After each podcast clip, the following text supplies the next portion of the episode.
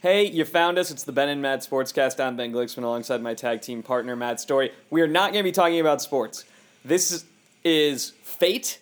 It is. Yep. We, we've been. It's kismet. It's what my people call Yeah. kismet. We were talking about Yeah. doing a Beverly Hills Cop podcast, specifically focusing on the end of Beverly Hills Cop.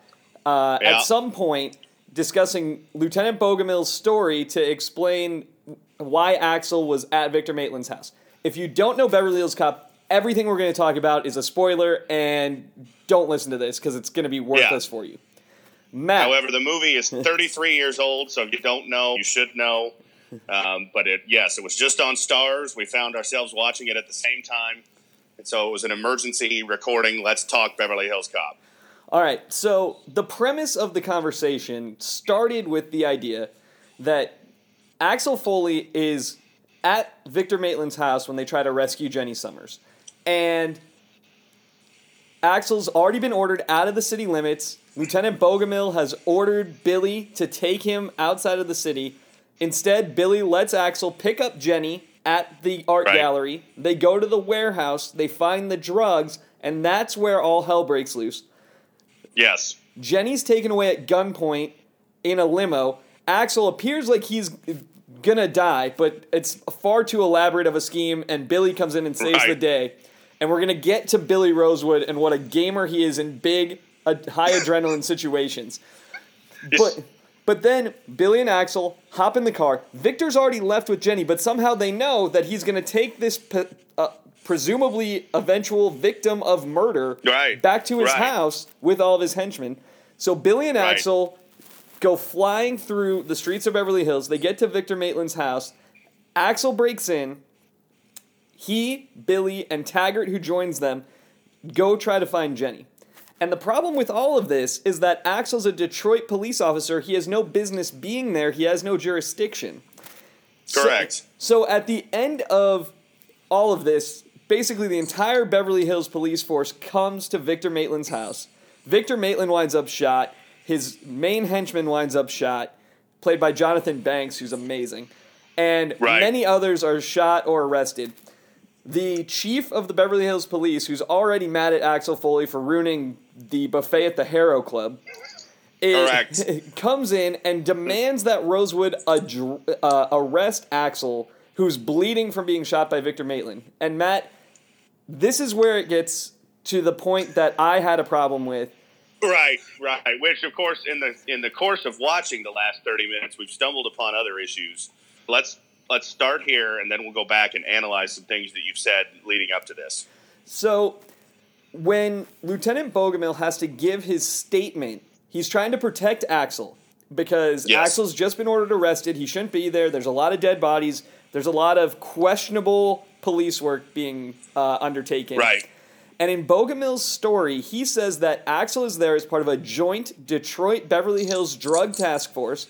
He's present Right. only as an observer, and that in the process of trying to rescue Jenny Summers, which is how they have probable cause to get into the building Right. um, without a warrant, that many suspects were shot. He says, I, I believe the quote is, We shot many suspects, including Mr. Right. Maitland. Now, Correct. my issue, Matt, is Axel supposed to be present only as an observer, but Axel, as we know from watching the tape, is the one who opens the gate Sure. for the break in and then fires his gun multiple times, killing Oh, yeah. multiple people. Yes, yes, yes. Now, there's no way to cover up that Axel was involved, and this is how this whole discussion started a few days ago when you pointed out, "Hey, is there a flaw in this?" And my first thought was, "Well, I need to go back and hear what Bogomil says. Does he say that?" Because I remembered the line, "Axel Foley present only as an observer." I do remember that line. Um, but then listening to it, he's very vague on who did what. Uh, one would think that at some point Bogomil's going to have to give more specifics. He's going to have to be honest um, about who did what and who fired what and who shot who. But the story is fairly good. Uh, you know, again, the, the flaw in it somewhat is there's security camera footage all over Maitland's house. So somebody's going to get their hands on that, and they might be able to poke holes. But, you know, overall, it holds up fairly well. Well, and at first blush, it it survives, and then it's backed up by Taggart, who we've learned has Right. impossible honest streak. The super cop Right. story is working, and he just lies and says it's not true. He ruins it. Yeah. Right. So, you know, I think Bogomil's story actually works out that it passes the superficial test, even though everyone knows he's lying. Axel says it, but I think it does. The chief knows. I think it does. Everyone knows. yes. But after watching the last 45 minutes together via text, Yes. I, I think my new main problem is you and I both have operated on the assumption that Victor Maitland's an evil genius. Yeah. And he I makes di- a lot of mistakes. Yeah. Yeah, You know- yeah, and, and and it's a it's a common thing in movies. Let's be honest. Almost every movie with a with a bad guy criminal, you can point out, well, why would they have done it this way? And and as you pointed out in our text discussions, it's parodying other movies. Uh, most famously, probably Austin Powers, uh, where they where they make fun of you know how you know you put these overly elaborate plans with easily escapable situations for the good guys to get out of. And and this movie falls in that line because uh, and and this is something honestly, in all the times I've watched it, I've never thought about. But why exactly does he take Jenny Summers away from the warehouse? Why would he take Jenny Summers back to his house? I mean, he he he says to her, "You should be more worried about what we're going to do to you." She knows what he's up to now. They're going back, so presumably he's got to have her killed too. Yeah. Why not just have her killed at the same time as Axel? Doesn't make any sense. I completely agree. Uh, So I want to break this into two parts what happens to Axel and what happens to Jenny. So let's start with Jenny. Right. They have a gun on Axel because they assume that Jenny's not going to run away, which she doesn't. Right. Uh, and he takes her out. He puts her in the limo. She gives Billy a look, but she knows Billy's there. There's no scream for help. There's no, Right. you know, it's just this nervous look, which makes Billy make a nervous face and then not get out of the car yet. Right. Um, so I, I don't know, you know, other than screaming, I'm not sure what else she could do. She does totally avenge, you know, herself by elbowing Victor when she's got a gun to her head and guns Sure. pointed at her to escape to allow Victor to be killed later. But Yep. but this was not a high Jenny Summers note. But but here's a broader problem, and this goes back to the bad henchmen and the and the failure to Yes. surround yourself with good people. If Yep. you're gonna kill Axel Foley, why do you need to keep punching him and softening him up? You have guns. you all yeah. have guns. It just makes no sense. You know how we know Yeah. that the main guy who's there has a gun? Is because when Billy shows up, he pulls the gun on Billy, who he pulls it out and shoots him. Yeah, Yeah. shoots it at him. Yeah, yeah. No, I, I agree. It doesn't. Uh, it doesn't make a lot of sense. I mean, why would why would Victor, who held himself up as a legit businessman in the community, we're to believe that prior to Axel Foley's arrival, nobody had any suspicions that Victor was up to no good. He, you know, he was an art dealer. Uh, you know, he was dining at fancy clubs. Uh, you know, I mean, he was- Taggart even says, "Why would we act." believe you?" Taggart says, "Why would we believe you over Victor Right. Maitland, I mean, an important was, he local was business?" Pulling this off very well, and and uh, you know, of course, as in a lot of crime movies, it's the one rogue cop who figures it all out and brings the other cops, you know, in, and they realize, wow, we missed this. This movie again falls in that line. Um, but yeah, I mean, he was pulling this act off, and then he really got sloppy when Axel started to push his buttons. I mean, why bring a potential victim back to your house? This doesn't make any sense. Why not just leave them in the warehouse? Have your hitmen take them some, you know, isolated location. You probably don't even want to give away your warehouse, really, if I'm thinking about it. But certainly in that case, you know, oh, you random act, whatever. You're not involved. You're not there. Your hands are clean. Yeah, you're, go. devastated. You're devastated, and you're happy Yeah. to help the police. And Yeah, no, you didn't you know that the, the entire time. yeah, you didn't know the security camera was broken. You know, that's right, not your fault. Right, Um, right. so uh, that doesn't make any sense. Uh, like, I mean, it's it's not like he had elaborate plans on, you know, he's going to hold Jenny hostage. I, I don't think. I mean, you know, I think we're we're pretty much safe to assume that the plan was to was to have her killed as well as Axel. Um, so why take her away? And then certainly the hitman didn't do a very good job of giving Billy Rosewood time to get in there and blow up the situation. Uh, I mean, just do your job, and, and you know, Billy's way too late. Now let let's talk about giving Victor the benefit of the doubt here.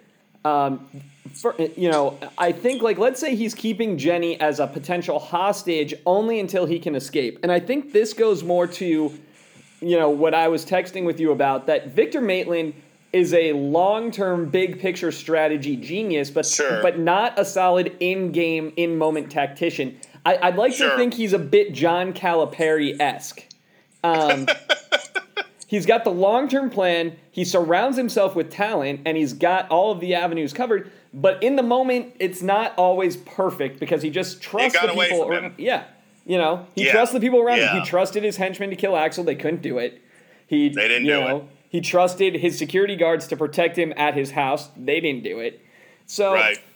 you know, but you know, the long term strategy might have been keep Jenny, get to somewhere safe out of the country or a safe That's true. house, uh, because I assume he's got money stashed away.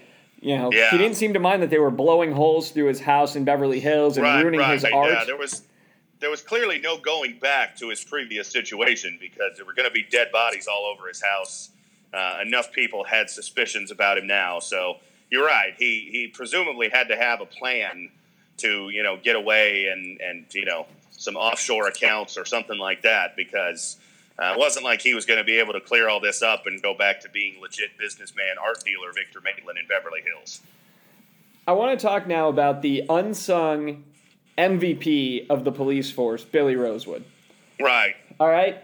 He gets sort of portrayed by Taggart as kind of dopey and by Axel as very innocent. But Right.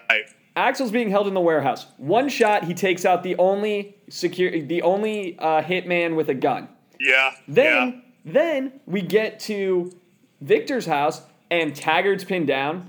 Axel's pinned down, and what does Billy do? One shot, he takes out the sniper. One shot. Yeah, the, the sniper who really wasn't very good, and then there were other snipers who weren't very good, and that's another mistake by Victor Maitland. He did not uh, surround himself with expert marksmen uh, because, boy, they fired dozens of bullets in the directions of Axel, Taggart, and Rosewood, and none of them hit. The only hit is Victor hitting Foley in the shoulder when he's really got him at point blank range. So he should have done a better job of that too.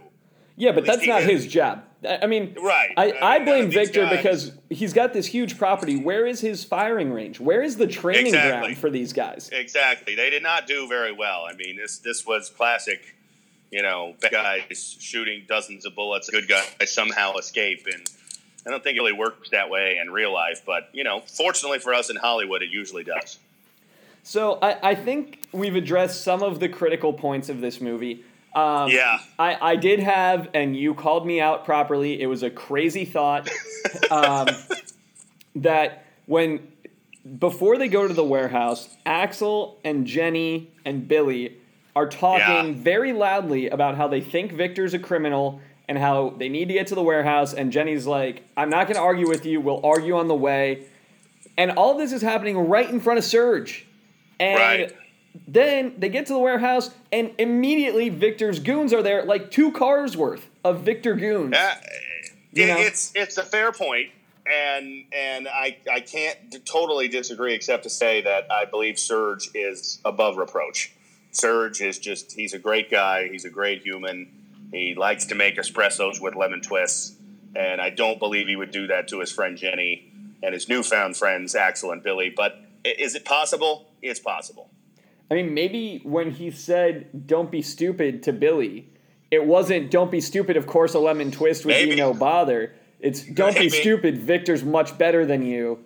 Yeah, yeah. know. I mean, it is possible that he made a phone call after they left uh, to to Victor and said, "Hey, maybe you know you need to be prepared." Maybe Serge was much smarter than than we thought. Uh, it, it is certainly possible. I don't want to think that way. I want to think Serge is a good guy and just to, you know he was just doing his best, trying to make everybody's day a little bit better. Uh, and and Maitland was just prepared. Uh, because again, he had to know. Okay, we're on the. You know, I got this cop. He's on my back. He's showing up everywhere. I don't want him to show up. I better be prepared for him to show up at my warehouse full of drugs. And sure enough, he did. All I'm saying is if the plot line of Beverly Hills Cop 4 is that Serge has filled the vacuum left by Victor Maitland and is the drug kingpin of the greater Los Yeah. Angeles area, as well as an addicted caffeine fiend Right, uh, right. due to his love of espresso. I th- then you're gonna be right. then I'm gonna feel very vindicated that I noticed Yeah. that, and I would think that the that the writers and directors did an excellent job of leaving that breadcrumb for 33 years. No one paid attention to it. I've seen this movie yeah. dozens of times, and now I I was on hyper vigilant plot Yeah. twist plot hole watching. Yeah, this is this is always what happens when you watch a movie over and over. It goes to calls to mind our Remember the Titans podcast we did about a year ago, I believe, um, or whenever we did it. Uh, you know, uh, look, we love the movie. I think that must be stated. Uh, the reason we're talking about it and the reason we're noticing all this is that we've each watched it dozens of times, and we never get tired of it. And you start to find the plot holes. Um, but you know, it's it's uh, that's just what happens when you love something. You find its flaws. You're okay with it because it's awesome, but you do notice the little flaws. I mean, I think it's what lets you know you love it for real Yeah. is that you see its That you flaws, keep you, you accept it for its flaws, and Yes, you keep yes. coming back, and then you begin to appreciate it for its flaws. I, I've heard wedding toasts that sound like that. I'm pretty sure that that's Right. the speech from Good Will Hunting that Sean Yes. gives Will. Um, you know, it's just something to keep in mind that maybe we love this movie more than most people because we right, see these right. flaws. I agree. It's a great one. I mean, I will admit, to about an hour and a half ago, going through the channels, it was a little after five my time, and I saw Beverly Hills Cop had just started, and I turned it on when uh, Axel comes home to find Mikey Tandino has broken into his house and is, you know, eating his food with his fridge open, and I thought, I've got my entertainment for the next hour and a half, and by God, it lived up to the billing, as it always does. I mean, it's a great movie. It's it's in the pantheon of comedies. It's, It is. It's probably It the is. high It's- note of uh, police buddy comedy. Yes, yeah, spawned a you know so many imitators. I mean, it's a little bit of an Animal House type of movie in that you can find so many movies since that kind of follow the same general type of storyline. Uh, you know, as we talked about, the rogue cop who you know goes up against the conventions of of you know the the stuffed shirt police department, uh, the buddy comedy, you know, crime comedy. I mean, so many movies have you know spawned from this type of movie, and it's a great one. It's to me, it's the high point of Eddie Murphy's career, and he had some very good movies, but this is like if you if you needed to show somebody one movie to say why is Eddie Murphy good, it'd be this movie. Absolutely, hundred percent agreed. So, you know, have a good Fourth of July. I hope you enjoyed this. If you didn't, li- if you didn't care about the movie or you hadn't thought about it at a deep, you know, real critique level of the Yeah. plot of this movie, I hope this gave you something to think about. Go rewatch it. It stands up to the test of time. That's what I was gonna say. Much like when we talked about Animal House a couple weeks ago, watch it, enjoy it. It's a great movie. It, it does stand the test of time, even though it's got flaws. It's it's still good, even though it's over thirty years old. It's funny. It's entertaining. Uh, you know, appreciate for what it is. So with that, we're now really done until after the Fourth of July. Yes. But have a good holiday. I hope you're taking uh, Monday off and get a nice long weekend for yourselves. We'll be back next week. Until then, he's Matt. I'm Ben. It's the Ben and Matt Sportscast. Though you wouldn't know it from this one.